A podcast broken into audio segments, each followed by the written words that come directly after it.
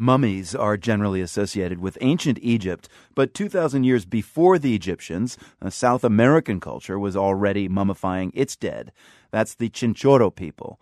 They lived on the coast of the Atacama Desert in modern day Peru and Chile. Archaeologists have long wondered what spurred these hunter gatherers to start preserving their dead.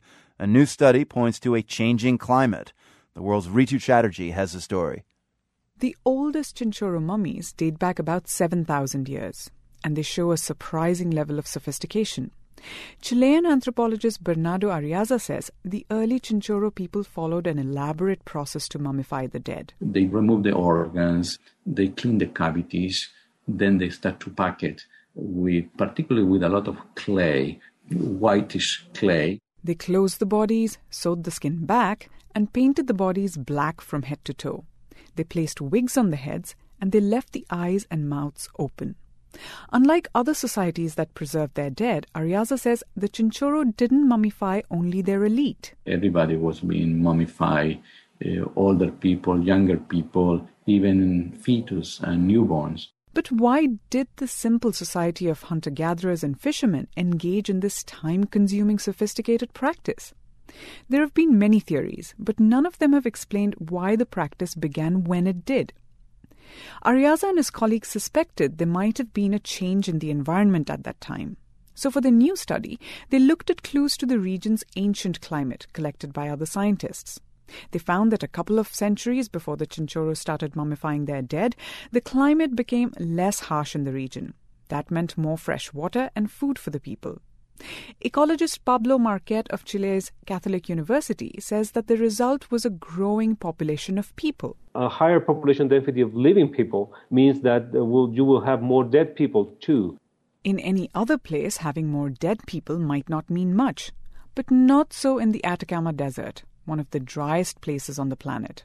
Once you die, you naturally mummify because it's very dry. Uh, corpses do not decompose, so you stick around. What's more, the Chinchorro didn't bury their dead very deep, and the bodies could have been easily exposed by the wind.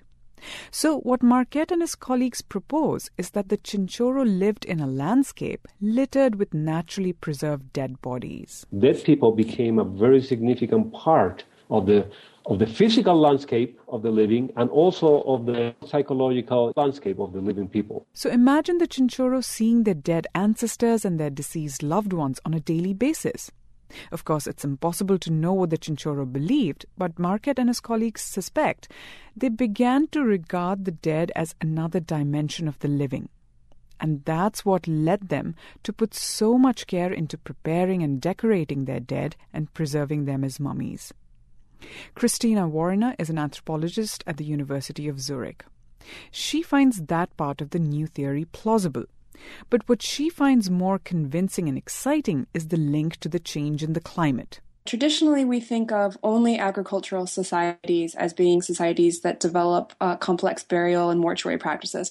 But I think that the real secret is not really agriculture, it's really just having a stable food base. And bolstering that argument is what happened when the climate changed again. About 4,000 years ago, the climate became drier and food more scarce. And it's around that time the Chinchorro stopped mummifying their dead. For the world, I'm Rhitu Chatterjee.